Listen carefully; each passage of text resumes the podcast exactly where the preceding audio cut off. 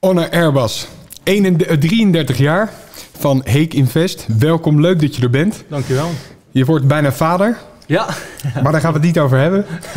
We gaan het vandaag over investeren in vastgoed en ook in crypto's hebben.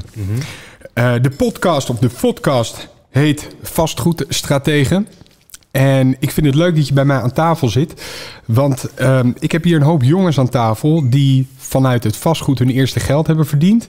En dan beginnen met eh, beleggen in bijvoorbeeld crypto's of in de aandelenmarkt. Maar jij komt eigenlijk vanuit de andere kant. Geld verdiend met, vast, of met eh, crypto's en bitcoin. En uiteindelijk daarmee de eerste stappen in het vastgoed gezet. ja klopt. Ja. Andere, andere route bewandeld volgens mij dan, eh, dan andere vastgoedmensen. Exact. Ja. Maar goed, eh, dan worden wij als eh, vastgoedbeleggers, voornamelijk eh, de woningbeleggers, af en toe afgeschilderd als ordinaire huisjesmelkers. ja. Ze zijn ook wel verantwoordelijk, mede verantwoordelijk voor de woningcrisis. Ben jij zo'n ordinaire huisjesmelker? Het zou raar zijn als ik ja zou zeggen. Nee, ik vind de term huisjesmelken vind ik eerlijk gezegd best wel beledigend. Eh, ik denk wel dat je moet erkennen dat er wel, er is wel een probleem met malafide verhuurders.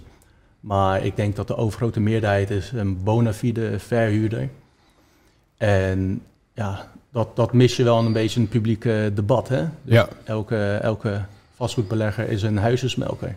Terwijl ik denk dat een huisjesmelker, hè, dat, dat, dat, dat is meer de uitzondering dan de norm. Maar dat wordt nu gedaan. Hè, als je nu hoort in het publieke debat, als je dat aanhoort, dan lijkt het alsof de uitzondering de norm is.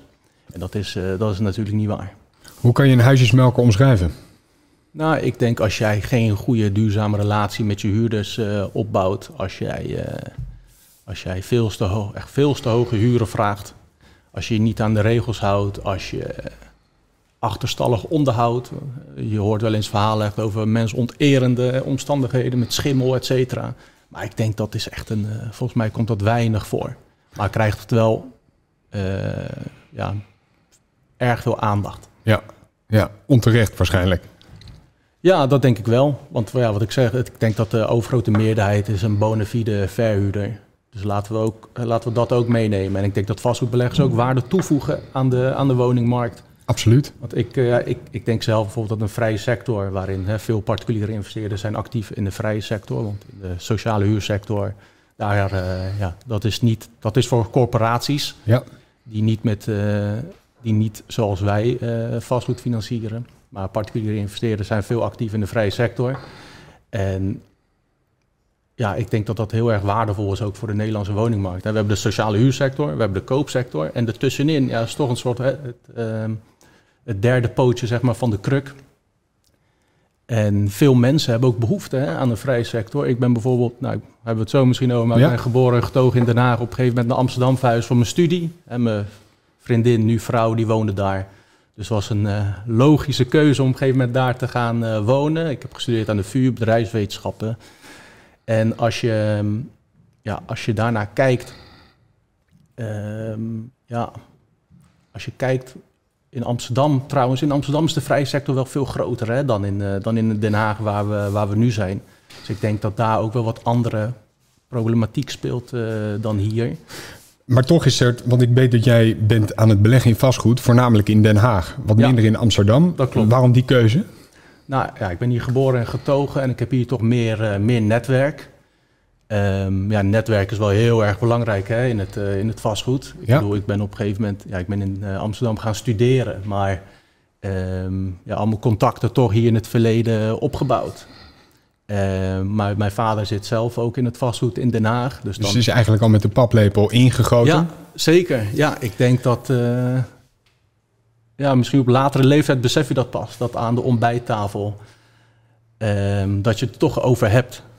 En dat besef je dan niet. Ging je wel eens mee met je vader ook? Ja, we hebben, als hij wel eens wat ging bezichtigen. Dus dan liet hij al wat zien. Ja, en dan zit je ernaast in de auto. En dan denk je van, oh ja, ja dat is wel interessant of niet. Of je mening wordt gevraagd aan de keukentafel. Van nee, wat, eh, wat vind jij ervan? En hoe zou jij het doen? Maar toch ben je een andere kant op gegaan. Ja. Uiteindelijk wel weer in het vastgoed terechtgekomen. Eh, hoe is jouw loopbaan geweest tot nu toe? Ja, ik ben dus gaan eh, studeren aan de VU. Eh, toen afgestudeerd en ik had altijd wel een voorliefde voor eh, technologie. Altijd, dat heeft altijd wel een beetje in mij gezeten. Ja, Um, ik ben ook na mijn studie toen begonnen bij Hewlett Packard Enterprise, een multinational in de, in de IT. Toch met name wel gedreven door die voorliefde voor technologie. En ja, dat heeft misschien later ook mij wel beïnvloed om bepaalde investeringen te doen. Ja, technologie staat toch voor vooruitgang, innovatie, maar ook, ook actie. Het gaat snel. Ja. En daarna, ehm, ja, doordat ik dus die voorliefde had voor technologie, ben ik denk ik ook uh, geïnteresseerd geraakt in ja, toch wel uh, ja, mathematische wonders, zoals bijvoorbeeld een, uh, een bitcoin of crypto. Ik vind dat super, super interessant. Maar als je het nou over innovatie hebt en een, techno een technologie die snel gaat, um, de vastgoedmarkt is eigenlijk een hele stroeve markt waar weinig verandering in plaatsvindt. Ja, plaatsvindt. Klopt, heel traditioneel. Heel traditioneel. Maar goed, even terug. Um, dat was jouw eerste contact eigenlijk met de cryptowereld. Wat mijn eerste contact nee, was? Dat was vanuit, oh. vanuit jouw uh, werkervaring en jouw, jouw voorliefde voor, voor tech. kwam je in aanraking met crypto's, met bitcoin. Ja, klopt. Dus ik had eigenlijk een vriend van mij, uh, Sebastiaan Verborg. Die, uh, ja, die zat echt al op jonge leeftijd in, het, in de donkere, diepe krochten van het internet. Ja, ja, ja. En ja, daar was bitcoin ook ja, ontstaan hè, in het begin op bepaalde fora. Maar nu praat ik echt over uh, langer, ja, wat is het? Tien jaar geleden. 2013, 2000. Ja, zelfs misschien nog ietsje eerder, maar rond die tijd. Ja. En via hem ermee in uh, aanraking gekomen. Ja, toen toch wel een beetje verliefd geraakt op, op, op Bitcoin. En daar toen ja, uiteindelijk, als ik in alle bescheidenheid een beetje mijn strepen mee heb verdiend. In ieder geval in de financiële zin. Greep het je meteen? Ja, zeker. Ja, Bitcoin is natuurlijk wel ja, het is een unieke mathematische formule met een soort van ingebakken beloningssysteem. Ja. En het, uh, ja. Kan je er eens wat over vertellen? Want een hoop mensen zien het als uh, ja, Bitcoin heel risicovol, heel volatiel. Maar door de jaren heen heeft het volgens mij uh, 100 tot 200 procent per jaar is het gestegen. Ja. Sommige jaren zelfs meer. Um, en nog zijn er een hoop mensen die zeggen: ja, nee, ik ga mijn vingers er niet aan branden. Of ik ben nu te laat om in te stappen. Was Ja. ik maar ingestapt in eh, 2016 bijvoorbeeld, 2017. Hoe, hoe werkt dat precies? Nou, ik denk ook dat het heeft te maken met uit welke generatie je komt. Hè. Als je eh, toch de traditionele wereld zijn toch mensen van een wat hogere leeftijd dan wij. En ook als je veel interviews hoort, dan eh, vind ik wel grappig. Dan wordt ook gevraagd van, maar en hoe denken, eh, als iemand zeg maar negatief is over Bitcoin, maar hoe denken je kinderen erover? En dan hoor je vaak, ja, die hebben het wel. Ja, Dus ja. dat zegt wel wat. Ik denk echt dat het iets is ook van onze, van onze generatie. En tuurlijk is het volatiel, zeker. Ik bedoel, in maart 2020 stonden we op eh, 4.3 duizend volgens mij, op het, eh, of misschien zelfs ietsje lager op de bodem. En we Ja. zitten nu eh, rond de 60. Ja, dat is natuurlijk absurd. En dat overtreedt alle wetten, Ja. of alle financiële ongeschreven wetten. Dus het is zeker volatiel. Maar het lijkt wel steeds meer volwassen, eh, volwassen te worden. Ja, zeker weten. Als je nu kijkt hè, naar, ja, dat vind ik zelf heel interessant omdat ik al lang in zit. Maar Bitcoin begint echt aan legitimiteit te winnen. hè. Ehm, als je kijkt, we hebben jarenlang geroepen, tenminste ik als harts ongeveer in mijn eh, kring, van ja, als er institutioneel geld komt, ja, dan is het hek echt van de dam. En wat zie je? Tesla, MicroStrategy, volgens mij ook nog een, eh, een bedrijf van Jack Dorsey hè, van Twitter. Ja, Ik weet. Twitter en Square. Ja, exact. Ja. Die allokeren, dat is wel interessant. Die allokeren een gedeelte van hun cash op de balans. Van, van eh, nou, laten we zeggen, dat ze een paar honderd miljoen aan, eh, aan cash hebben. Ik denk trouwens aan Tesla natuurlijk veel meer. Ja. Dan allokeren ze vijf of zes of zeven of minder procent. Allokeren ze dan aan bitcoin. Maar wat betekent dat voor Tesla? Ja, dat betekent gelijk bij wijze van een miljard. Ja, ja. En, En dan gaat het heel vlot. dan gaat en het dat zijn de vlot. aanstichters, hè? dat zijn de grote multinationals. En dan zijn er een hele hoop kleinere bedrijven die dat ook doen, maar waar helemaal, geen, eh, ehm, waar helemaal niet over gesproken wordt. Nee, Dus het wordt steeds meer geaccepteerd. Maar wat is het nou precies? Want ehm, dat doen ze niet zomaar. Dat zijn niet bedrijven die eh, keuzes maken over één nacht ijs, die niet over één nacht ijs gaan. Er zit iets achter waardoor het toch mainstream begint te worden. Ja, ja ik denk met name dat, eh, ja, zo zie ik Bitcoin zelf ook, als een store of value. Dus in het begin heb ik het heel veel getraind, zag ik het toch ja, ook wel als iets, eh, ja, toch wel een speculatief iets. Maar naarmate de jaren vorderden, nu zie ik Bitcoin echt als een store value. En het houdt in hè, een manier om je waarde op te slaan. Bijvoorbeeld goud. Hè. Goud is denk ik het allerbekendste Ja. store value. Maar ik zie Bitcoin ergens als soort van het, eh, het digitale goud. En eh, als je nu ziet dat die, die grote bedrijven, als, je, als er wordt gevraagd van. Of nou, we hebben het alleen over, we hebben het net over Tesla gehad, maar je hebt ook een heleboel hedge funds. Hè, en op, eh, op Wall Street weet ik veel hoeveel bedrijven die een gedeelte van hun vermogen of van hun cash op de balans allokeren. Die zitten er ook voor als een hedge, een mooi Nederlands woord, bescherming Ja. tegen, tegen inflatie. Want Bitcoin is niet. ehm, bijvoorbeeld, een centrale bank kan geld printen. Hè, dus cash is onderhevig aan inflatie. Dus als je geld op de bank hebt, vooral nu, de rente is lager dan inflatie, ja, dan, eh, dan verdampt jouw geld Ja. op de bank. Dan nog, eh, eh, nog negatieve rente erbovenop, noem maar op. Maar met Bitcoin, ja, er, er, is geen, ja, er is wel inflatie, hè, want er wordt gemined. In 2140 wordt de laatste coin uh, gemined. Maar Bitcoin kan je wel beschermen tegen inflatie. Waarom? Ja, er is, het wordt niet zoals geld zo, uh, zo bijgedrukt. Er is niet een, een derde partij die dat bepaalt.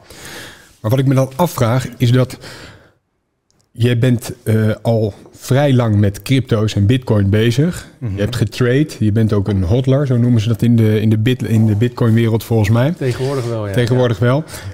Um, er zijn ontzettend mooie rendementen mee te, te behalen. Zeker. Het is zeker volatiel. Maar goed, uh, als je je emotie kan uitschakelen en echt een plan hebt, kan je er hele leuke rendementen ja. mee behalen. Wat is dan de reden om uiteindelijk toch in het vastgoed te stappen, waar de rendementen vergeleken met uh, de cryptocurrency, wat je daar kan behalen, minimaal zijn? Ja, ja, goede, goede vraag. Ja, ik denk sowieso, ik heb uh, ja, van huis uit dus een voorliefde gekregen voor vastgoed. En op een gegeven moment merkte ik ook met, uh, met bitcoin dat als je te groot zit, dan slaap je niet lekker. Dus in het begin zat ik 60, 70, 80 procent van, van mijn vermogen in bitcoin.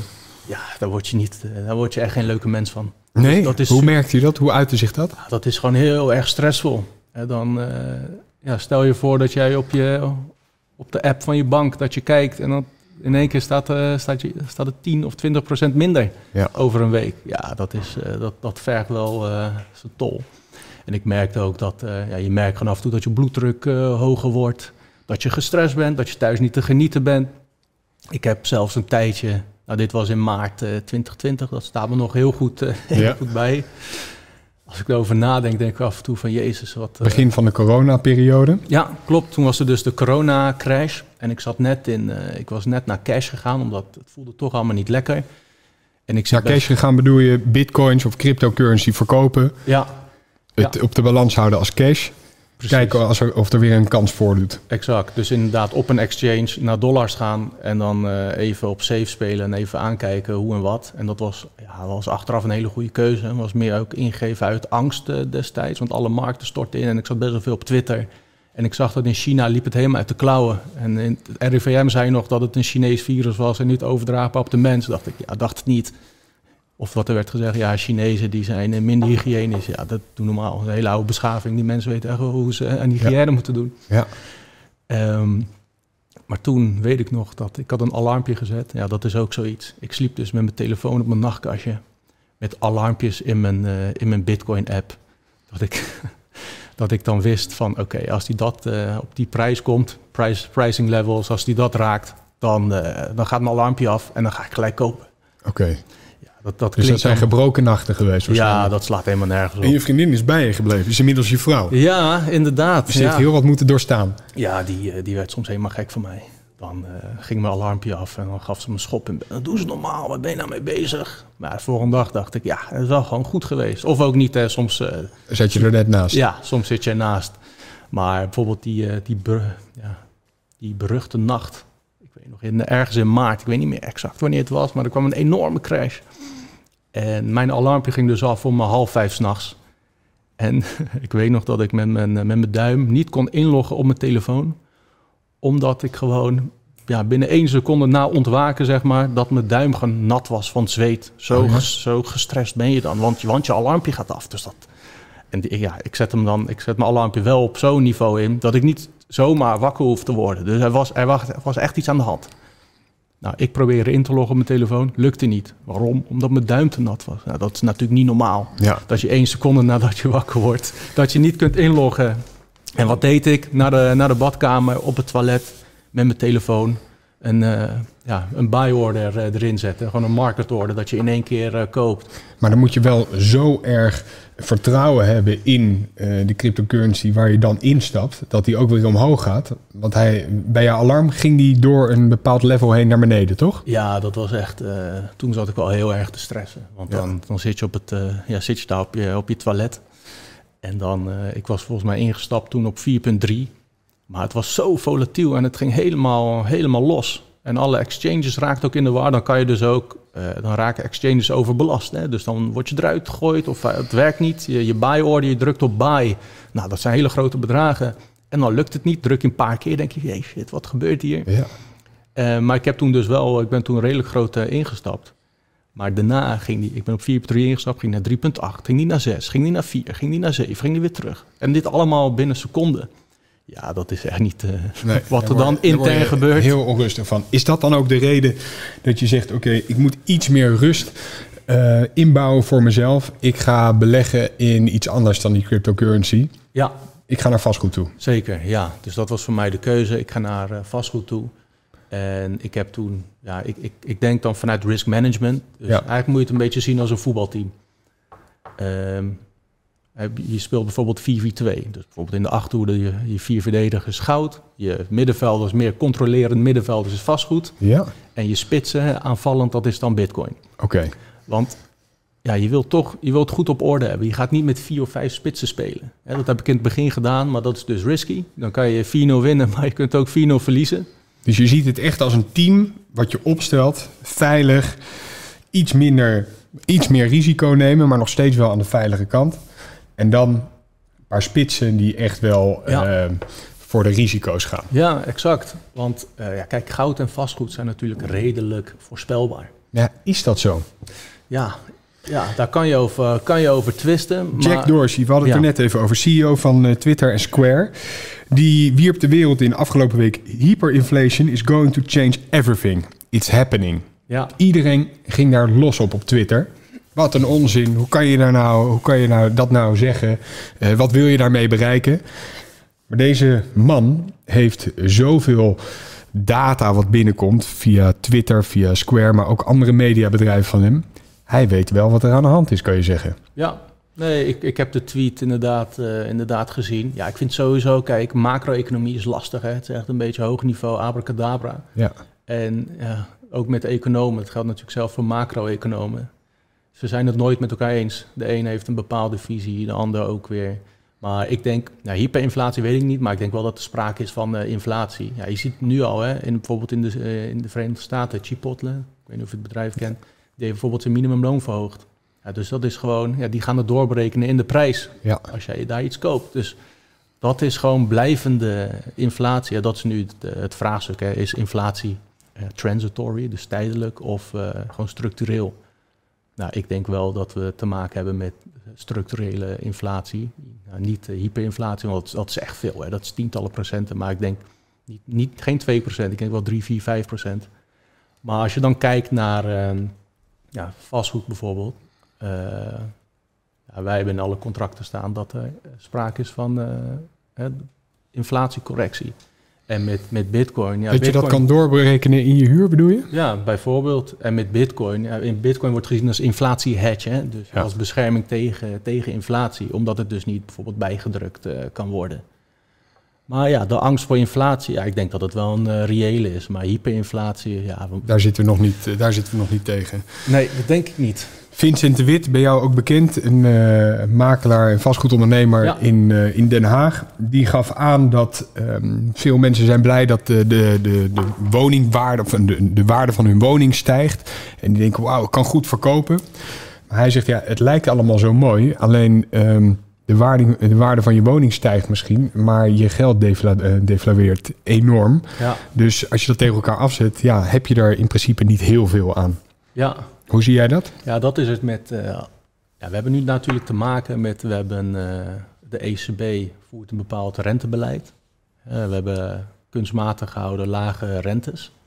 En ja, waar zorgt dat voor? is gewoon textbook economics. Lage rente zorgt voor asset price inflation. Dus inderdaad, huizen worden meer waard. Dus daar wordt natuurlijk altijd gewezen, ja, of tenminste, dat lees je wel eens. Ja, vastgoedbeleggers die zorgen voor, de, voor prijsstijgingen. Nou, ik denk dat dat de onzin is. Prijsstijgingen komen met name door lage rente. En dan uiteraard ook in combinatie met, uh, met schaarste. Dus ik denk dat, uh, dat de lage rente dat dat een hele grote rol speelt. Ja. En daardoor worden huizen inderdaad meer waard. En, maar en, ja, ook al wordt je huis meer waard, wat, uh, ja, wat, wat betekent dat nou? Je hebt misschien het gevoel dat je, hè, het is een beetje papieren rijkdom, je hebt het gevoel dat je rijker wordt, maar je kunt het niet, je kunt het niet direct uitgeven. Ja. ja. Je hebt het net over risk management gehad. Als we kijken naar de uh, gemiddelde kleine belegger in Nederland, die uh, heeft wat geld over, die uh, ziet een leuk beleggingsobject, ja. gaat naar de bank toe. De bank financiert tot 80 tot 85 procent in sommige gevallen een uh, beleggingshypotheek. Dat betekent mm -hmm. dat je nog maar 15 tot 20 procent eigen geld uh, dient mee te nemen. Aflossing is niet heel hoog, rente is wat hoger dan een particuliere uh, woning, ja. dan bij een particuliere woning.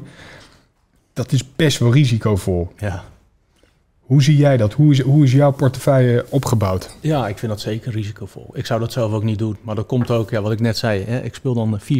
Dus in mij is twee spitsen. Bitcoin, dat is dan waar ik uh, de risico en volatiliteit uh, ja, onderga. Ja. Maar ik wil met vastgoed, uh, wil ik dat niet. En stel nou dat jij, oké, okay, nou je hebt 85% LTV. Hè, dat, loan to value. Loan to value, inderdaad. En daar, daar hoort een rente bij. Maar stel nou dat de rente stijgen. Ik denk niet dat dat anytime soon gaat gebeuren. Want als de rente stijgen, we hebben in Europa te maken met Zuid-Europa. En die hebben een enorme schuldenlast. Dus hoe gaan zij hun schuldenlast betalen als de rente stijgt? Dus dat is Zijn wel... die landen gelijk failliet? Ja, exact. En dan is het project Europa in, uh, in gevaar. Dus stel nou dat, uh, maar stel dat de rente stijgt en jij zit op 80, 50% LTV. Nou, als de rente stijgt, dan uh, dalen de woningwaardes. En dan stijgt jouw LTV dus. Maar je zit al op 80, 85 procent. Dus volgens mij hebben we dit ook gezien na de crisis in 2008. Dan komen banken naar je toe zeggen, ja, heel leuk en aardig. We hadden afgesproken 80% LTV. Ja, je zit nu inmiddels op uh, 95 of 90. Ja, dat kan niet. Je moet echt op 80 blijven. En wat, hoe moet je dat oplossen? Door bij te storten. Door bij te storten. Ja. En de woningwaarden zijn ook omlaag gegaan. Dus dan moet je misschien één pand verkopen, misschien twee, misschien drie. En vaak zijn mensen minder liquide omdat ze denken in tijden dat het heel goed gaat. Zoals nu, uh, ik ga geen geld op de bank houden. Ik ga het weer door investeren in een volgend project. Ja, dus dan moet er verkocht worden. Precies. Dus ik vind dat zelf wel erg, uh, erg tricky. En ik... Hoe bouw jij dat dan op, je risk management? Nou, ik denk met name, nou, ten eerste dat, voetbal, uh, dat voetbalteam voorbeeld, maar ik probeer ook altijd te denken in, ja, dat is ook een term, margin of safety. Dus margin of safety is eigenlijk de ruimte om fout te zitten. Dus stel nou, jij hebt uh, 2,5% rente en je moet in uh, 30 jaar aflossen, dus dat is 3,3. Nou, laten we 6 van maken. 6% ja. kost aan de bank. Dan heb je nog onderhoud, VVE, verzekering, you name it. Nou, laten we ook een procent voor nemen. Zit je op 7% aan kosten. Als jouw rendement dan 8% is, dan liggen je kosten procentueel aan, uh, aan het rendement wel heel dicht bij elkaar. Ja. Dus dan is jouw margin of safety 1%. Ja, dat vind ik wel tricky. Je kunt ook fout zitten. Net zoals met corona. Nou, wij hebben leegstand gehad. Wij, uh, wij vuren niet alleen woningen, maar ook winkels. We hadden een kapper. Ja, die kon niet open. Nou, dan klop je bij je aan van ja, ik kan, uh, kan de huur niet betalen, want ik heb ja. geen inkomsten. Dus ik denk wel dat je daar rekening mee moet houden. Dus als je margin of safety groter is, dan heb je ook de ruimte om fout te zitten. En heb je meer ruimte om ja, toch onverwachte uh, event zeg maar, voor, uh, voor te zijn. Wat is dan een gezonde margin of safety? Ja, het hangt natuurlijk ook af van de voorwaarden die jij bijvoorbeeld met de bank bespreekt. Ja, dat, dat is de hoofdmoot van de kosten. Maar ja, ik zou wel een, echt een aantal procenten aanhouden. Mag ik vragen hoeveel, wat jouw loan to value is, gemiddeld? Rond de 50, 55 procent. En dat is een hele bewuste uh, keuze. Dan zit je wel redelijk safe. Als dan de markt dipt, dan uh, met, met uh, 30 procent. Ja. Wat, wat wel kan, maar... Uh... Het dieptepunt op de crisis in, na 2008 was volgens mij in Amsterdam 25 of 30 procent. Ja, en dan nog zit jij zeg maar safe. Ja, dan nog zouden wij safe zitten, ja. ja. Oké. En ik vind dat wel belangrijk, want ja, ik zie vastgoed echt... Ik zou ook vastgoed zou ik niet verkopen. Ik zie vastgoed gewoon als om te accumuleren. En ja, we zijn ondernemers, dus dat is echt mijn pensioen. Ja. En in, in andere asset classes, hè, als ik het zo kan omschrijven, daarin zoek ik dan wat meer actie. Zoals een bitcoin of aandelen zou je kunnen doen. Ik ben wel wat minder exposed aan aandelen. Terwijl de uh, woningwaarde stijgt enorm. Stel dat er nu iemand naar je toe komt met een zak geld en die zegt: luister, ik wil je portefeuille, je portfolio overnemen. Dit is het bedrag. En ik bied, wat krankzinnig is, 25 keer de jaarhuur. Ja. Wat ga je doen? Nou, voel ik me ten eerste gevleid, want dan hebben we dus een mooi portfolio. maar ik zou dat niet accepteren. Want ja, wat moet je met, uh, dat klinkt een beetje raar, maar wat moet je met cash? Ik heb liever cashflow. Dus dat is heel leuk en aardig. Dan krijg je een zak met geld. Ja, en, en dan? Ja. Als we, we hadden het net over inflatie. Als jij vier, als straks 3, 4, 5 procent inflatie is, hè, hypothetisch. En dan nog negatieve rente. Nou, dan gaat dat eh, bedrag wat je hebt gekregen voor je portfolio, dat verdampt gewoon uh, elk jaar. En dat gaat hard. Ja. Dan heb ik liever dat het, in, uh, dat het in stenen zit. En dat er gewoon een mooie cashflow uitkomt. Ja, exact. En ik vind het ook gewoon een leuke business. Hè. Vastgoed is gewoon, het is tastbaar. Je vertelt net dat je een, een kapsalon hebt die je verhuurt, een winkelpand. Er zijn er een hoop beleggers die juist van winkels weglopen. Ja. Wat is de reden dat je dan toch in winkels stapt?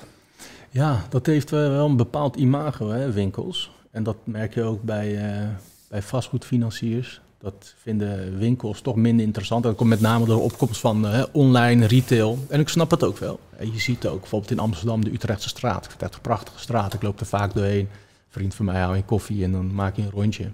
Maar daar is best wel wat leegstand. Ja. Echt, uh, soms schrik ik daar wel van. Maar ik denk ook dat in sommige winkelstraten, dat ja, de huren liggen daar hoog.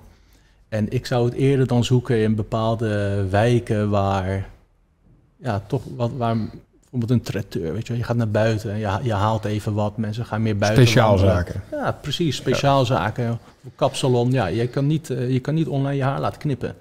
Ja, en, Ja. Een, en een buurtsuper is nog steeds best wel, eh, best wel populair. Als je een goede ondernemer hebt die een band heeft met zijn klanten, ja, dan denk ik niet dat dat 1, 2, 3 eh, weet je wel, uit het straatbeeld gaat verdwijnen. Exact. Dus je kijkt heel specifiek wat je dan inkoopt. Ja, zeker. Maar ik moet zeggen, ik zou ook niet 100% in winkels zitten. Dus de verhouding is iets van eh 70-30 en dan 70% woningen. Dus dat, dat is ook weer, hè, eh, ook weer risk management. Met woningen ontvang je een relatief lager rendement dan met winkels. En met winkels heb, ja, hoe je het went of keert, die hebt wel meer kans op, eh, op leegstand. Zoals met, eh, met corona. Ja. Met woningen blijven huurders. Ja, ze moeten toch blijven wonen. Hoe ging je daarmee om? Als, ehm, als jou, jou, de winkeliers die bij jou huren, die moeten dicht. Ja, ehm, kunnen geen huur meer betalen. ja. Willen dat misschien ook even een poos niet. Hoe ging je daarmee om? Ja, we hebben wel echt eh, meegewerkt. En dat was voor ons ook wel, nou ik wil niet zeggen spannend, maar het spookte wel vaak door mijn hoofd. Want wij waren toen bezig met uit mijn hoofd zes verbouwingen. Dus met andere woorden, je kosten liggen best wel hoog.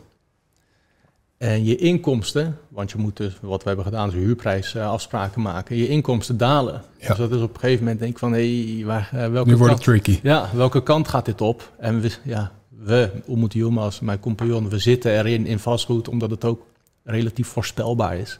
En nu werd het in één keer minder voorspelbaar. Eh, En je wist ook niet hoe lang het ging duren. Nee, dat ook nog eens. Want, hè, de maatregelen had je dinsdag weer een persconferentie. En ik denk van, ah, beter mogen we naar de kapper. Los van dat mijn eigen haar steeds minder goed zat. dacht ik ook van, ja, die, die huurder die moet ook weer aan de bak kunnen. Maar we hebben gewoon prijsafspraken gemaakt. Gewoon in goede harmonie. Gewoon tegemoet gekomen. Want dat is het ook met winkelpanden. Hè. Je hebt wel echt een langjarige relatie. Je, je huurcontracten zijn opgebouwd als vijf plus vijf jaar. Wij zijn nu bijvoorbeeld bezig met een eh, restaurant. Eh, ja, eh, in een afrondende fase. Ik denk dat we vandaag gaan afronden Ja. de, de onderhandeling. En ik vind dat gewoon leuk dat je zo'n ondernemer die kijkt gewoon met een bril van 10 jaar. Ja, dat is gewoon mooi. Absoluut. En dan heb je het ook over hoe gaat een bepaalde buurt zich ontwikkelen, waar gaat het heen? Ja, dat is, eh, dat is anders met, eh, met woningen. Dat is toch, eh, ja, dat is een hele andere dynamiek. Woningen worden ook steeds duurder om in te kopen. Ja. Ehm, je vertelde, je, je bent bezig met verschillende renovatieprojecten. Dat zijn voornamelijk woningen. Ja, klopt. Ja, Niet alleen de woningen worden duurder, aannemer worden duurder, eh, materialen.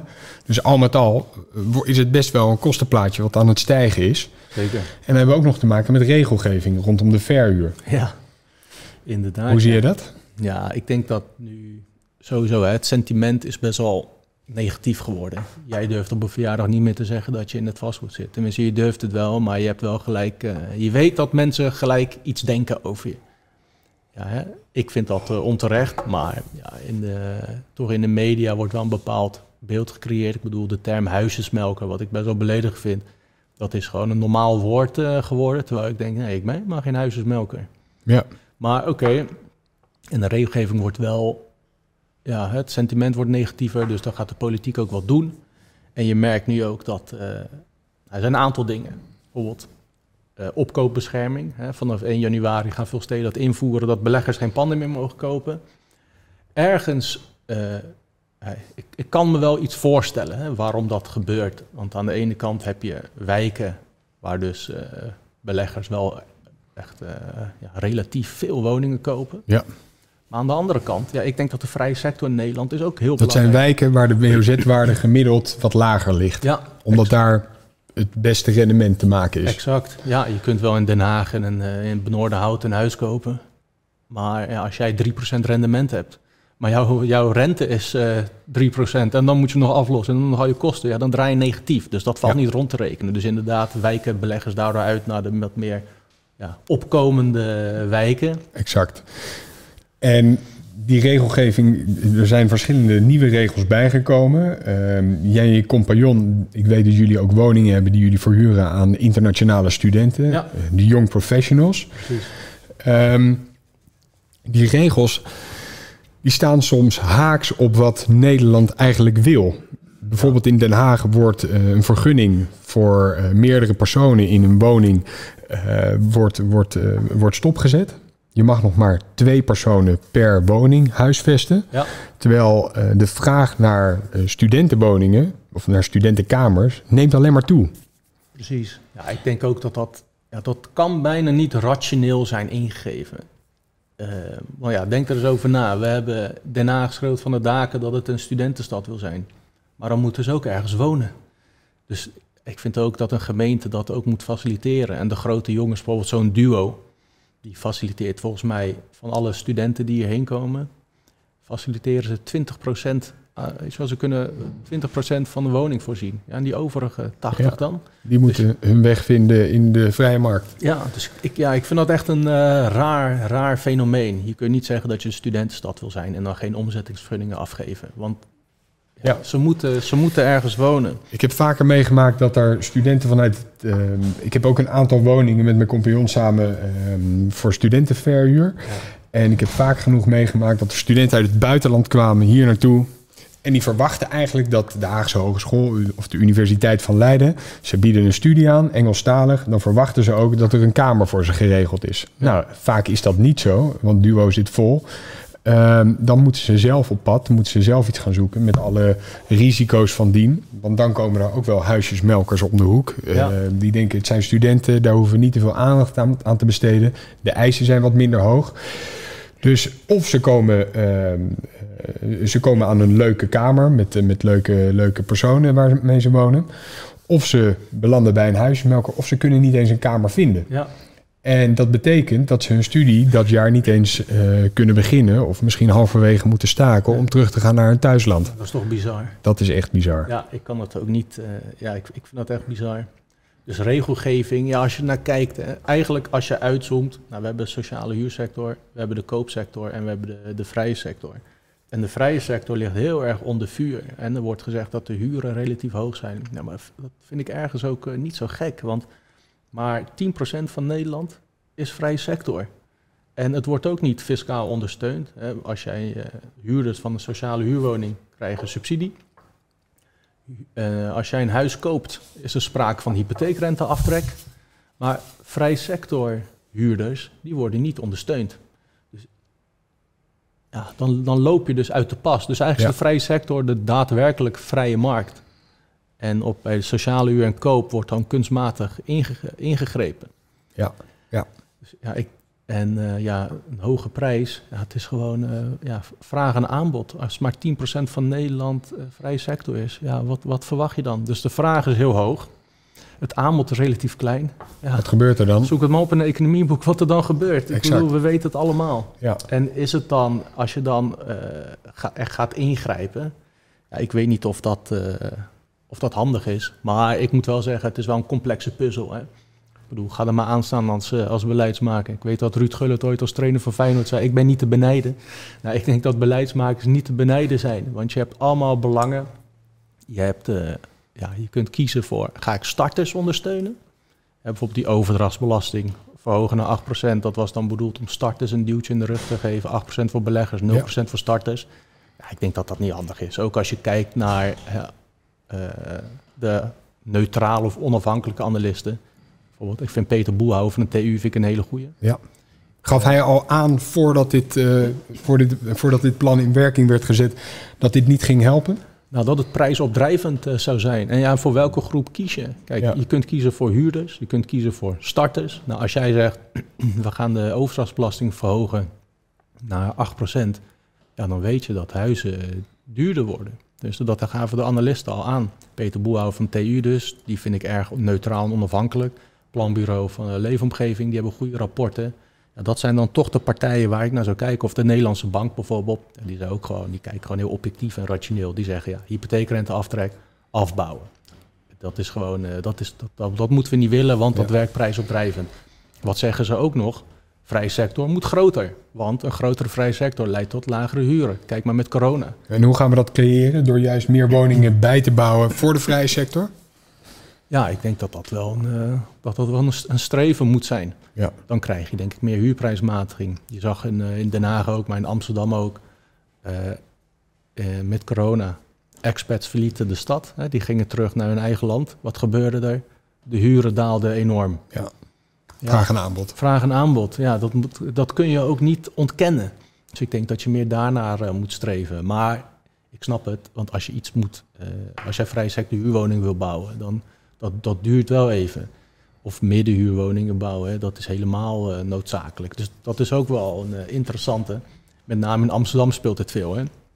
Dus de, de gemeente wil dat er meer middenhuurwoningen worden gebouwd. Hè. De, je hoort vaak de zuster, de leraar, de politieagent. Die moeten ergens wonen. Ja. Uh, dus die huren die mogen dan maar 800, 900 euro zijn. Nou, prima. Maar aan de andere kant verkoopt de gemeente dan ook haar grond voor heel veel geld.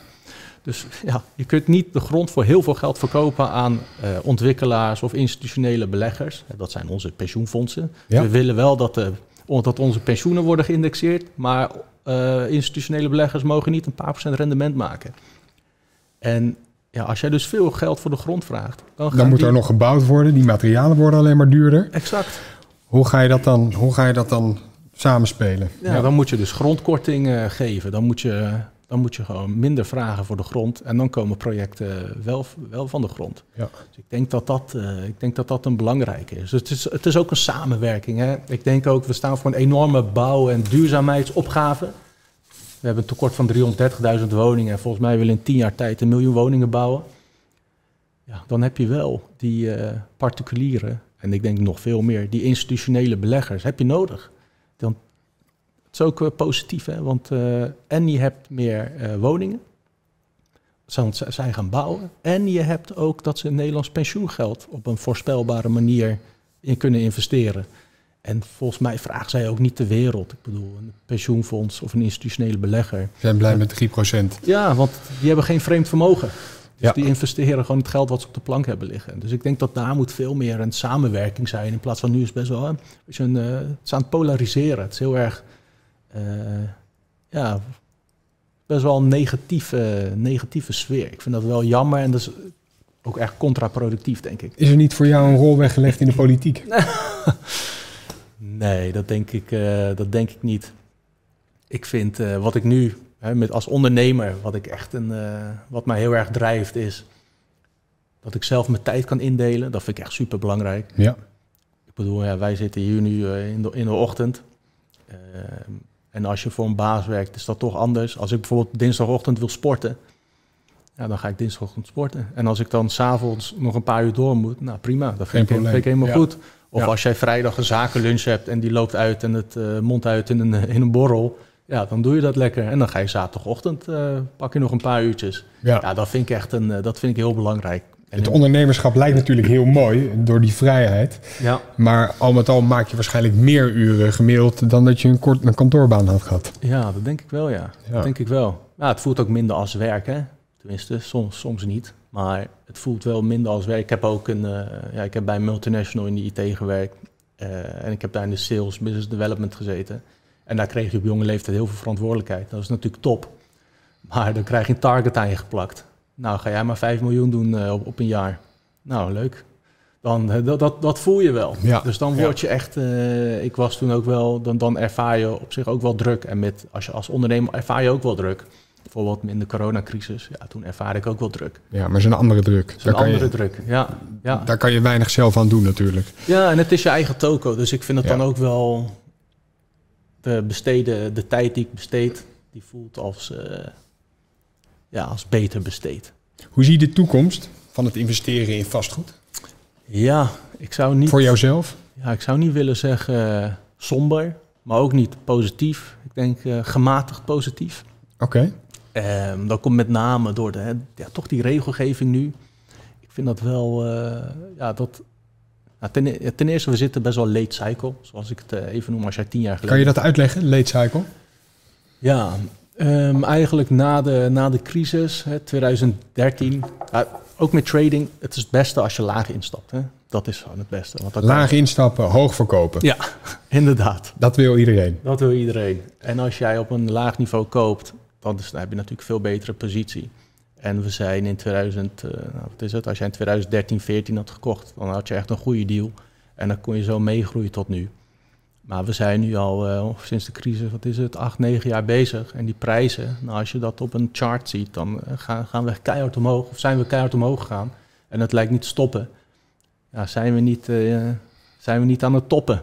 Ja. Ik weet niet of dit ook het moment is om agressief te zijn in het, eh, in het vastgoed. Of moet je juist even wat meer defensief eh, denken, even achteroverleunen. Wat gebeurt er nou? Ze geeft toch vaak aan zeven goede jaren, zeven slechte jaren. Exact. Maar daar schieten we nu eigenlijk doorheen. Ja, Al een aantal jaar. ja dat komt natuurlijk omdat de centrale bank, die, die, ja, die, die stut het. Hè? Dus normaal, hè, eh, de booms en busts noem je dat. En de bast wordt nu uitgesteld, omdat centrale banken die, die pompen er gewoon eh, geld in. Bijvoorbeeld met de coronacrisis. Ik, ik vind het wel goed hoor dat de overheid zo heeft ingegrepen. Gewoon met, eh, met geldkanonnen. Want eh, ja, we hebben zeg maar een tijdelijk probleem. En een tijdelijk probleem moet geen permanente schade toerichten. Maar, maar wordt dat tijdelijk probleem dan niet opgeschoven? Uiteindelijk moet toch een keer die klap gaan komen? En die klap wordt dan steeds groter. Ja, dus het is een luchtbel die we opblazen. Ja. Of een zeepbel die we opblazen. Maar uiteindelijk moet die, moet die klappen toch? Om het weer te stabiliseren allemaal. Ja, ja, uiteindelijk moet er eh, wat lucht uit. Ja. ja, en wanneer dat is, ja, ik, heb, ik heb geen idee. Want nu Of wordt gaan we dan toch langzaam naar die hyperinflatie en eh, staat het monetaire systeem momenteel op, eh op? Ja, ik weet het niet. Ik, eh, volgens mij Willem Middelkoop wel eens gezegd dat in 2008 na de crisis, toen, toen wisten we niet hoe we moesten reageren. Maar nu staan de brandweerwagens al, al om de hoek. Ja, Dus ze kunnen elk moment uitdrukken. Maar wat je nu ziet, hè, het, het probleem van schuld wordt opgelost met nog meer schuld. ja. Dus die inderdaad, het stapelt zich op en stapelt zich op. Geen gezonde situatie. Nee, nee, dat denk ik ook niet. Daarom, eh, als we weer terugkomen op risk management, daarom zit ik ook eh, ja, relatief, naar mijn gevoel, met mijn 50% LTV lekker in vastgoed. Eh, wat goud en dan bitcoin. Je hebt het ooit over compounding gehad. Ja, Vertel daar eens wat over.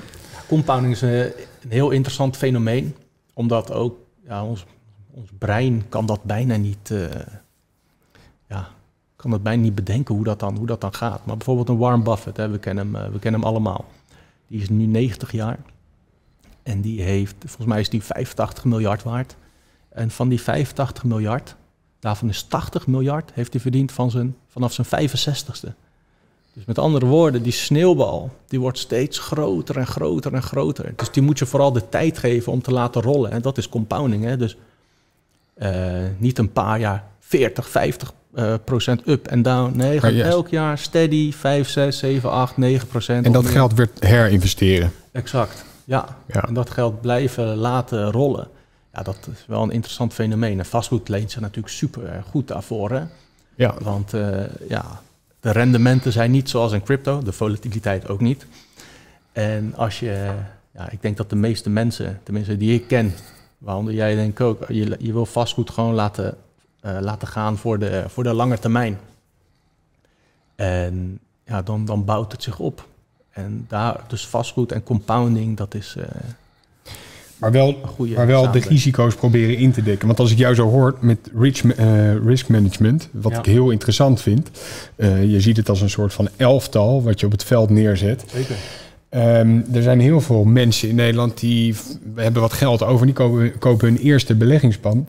Maar daar is misschien nooit echt over nagedacht met hun risk management. Hoe gaan ze daarmee om? Ja. Die kopen omdat het nu te koop is. Ehm, maar wat gebeurt daar straks als die markt een dip maakt? Ja, ja zeker. Dat is ook echt een uh, reële zorg. Ja, kijk, ik ben nu natuurlijk wel heel rationeel aan het vertellen over risk management. Maar ik denk ook, als je ziet hoe ik ben begonnen... Ik heb in het begin heb ik ook niet aan risk management gedaan. Dus je bent nu wat defensiever. Exact. En in het begin was het gewoon cowboy. Ja, misschien wel. Klopt. Ehm, ja, wat het ook is met, je hoort vaak, ja, je moet diversificeren denk ik van ja, heel, heel leuk en aardig. Maar als jij op jonge leeftijd al begint met diversificeren, dan verdien je nooit wat. Nee. Dus je kunt beter eerst... Ja, je hebt een eh, hele bekende trader, Stan Druckenmiller, die zegt ook, ja, als je... Je kunt beter als je een high conviction hebt, hè, dat, iets gaat, uh, dat iets gaat gebeuren. Nou, laten we Bitcoin als voorbeeld nemen. Dan kun je beter daar dan groot op inzetten. En het, uh, als, je dan, als je daar dan geld mee hebt verdiend, dan kun je daarna diversificeren. Maar ja, ik denk, weet niet of heel veel mensen denken aan risk management. Ik denk wel dat het goed is als je zo denkt. Maar ik ben ook een beetje gedwongen hè, zo te denken. Want dat is nog een van de voordelen. Ik heb veel stress uh, gehad toen in mijn tradingperiode. Maar ook wel bepaalde eigenschappen daaraan overgehouden. Want alles in het leven is eigenlijk een trade. Wat zijn de voordelen? Wat zijn de nadelen? Nou, als je die, uh, die op een rijtje zet en als je dat, daar dan een weging aan geeft, ja, dan, uh, dan kan je een goede informed beslissing nemen. Ja, maar als je in het begin zoveel risico nam, wat is nou uiteindelijk je doel? Lijkt mij dat het een rustig leven is. Ja. Toch? Ja. Dat je gewoon geen schop krijgt s'nachts van je vrouw, omdat je, omdat je wekkertje gaat, je alarm gaat, dat je moet instappen ergens. Ja, dat doe ik nu ook niet meer. Oké, oké. Dus die rust heb je wel gevonden? Die rust heb ik nu gevonden, ja. Dus ik zit uh, voor het grootste gedeelte in vastgoed en in bitcoin zit ik ongeveer 20% van mijn vermogen. En wat het ook is, ook weer risk management. Als die 20% als dat, uh, stel hè, sommigen zeggen ja, bitcoin gaat naar een uh, miljoen. Nou, prima. Als dat gebeurt, dan gaat hij vanaf de huidige koers keer 15, keer 16. Nou, als jij daar met 20% van je vermogen in zit en hij gaat keer 15, keer 16. Nou, dan, dan ben je er ook. Ja, ja dan, dan lach je toch rot. Ja. Maar stel niet, ja, dus als jij 20% long zit van je totale vermogen en, het, uh, en bitcoin halveert, ja, dan doet het pijn, maar je gaat niet failliet. En dat is ook weer zo'n voorbeeld, wat het net over compounding.